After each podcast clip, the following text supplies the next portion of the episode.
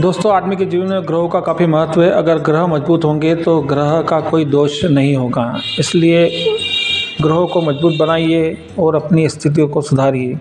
जीवन में भी खुशियों की सौगात लानी है तो हमारे जो ग्रह हैं, 9 ग्रह, उन ग्रहों को हम कैसे ठीक कर सकते हैं या कैसे व्यवस्थित कर सकते हैं, उसके लिए मैं कुछ उपाय बता रहा हूँ आप लोगों को। बहुत सीधा सरल उपाय है 9 ग्रहों को प्रसन्न करने के लिए। आप इन उपायों को अपनाएं। प्रथम, सूर्य ग्रह के लिए आप प्रतिदिन सुबह सूर्य भगवान को जल अर्पित करें। चंद्रमा के लिए महादेव का जल से अभिषेक करें। मंगल ग्रह को अगर मजबूत बनाना है तो मजदूरों के लिए जल की व्यवस्था करें।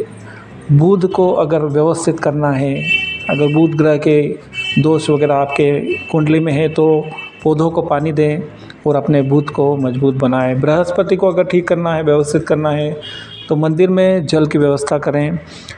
शुक्र ग्रह को कैसे व्यवस्थित करें, इसके लिए आप मीठा शरबत बनाएं और बच्चों को बांटें या बड़ों को बांटें।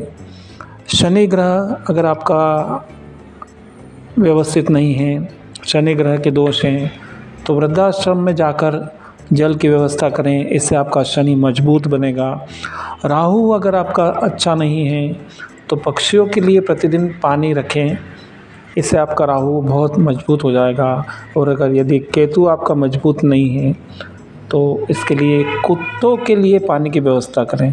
तो इस प्रकार आप 9 ग्रह देवताओं को प्रसन्न कर सकते हैं और अपने जीवन में भी प्रसन्नता ला सकते हैं, खुशहाली ला सकते हैं, आर्थिक स्थिति मजबूत बना सकते हैं। तो इस प्रकार से करें 9 ग्रहों को प्रसन्न।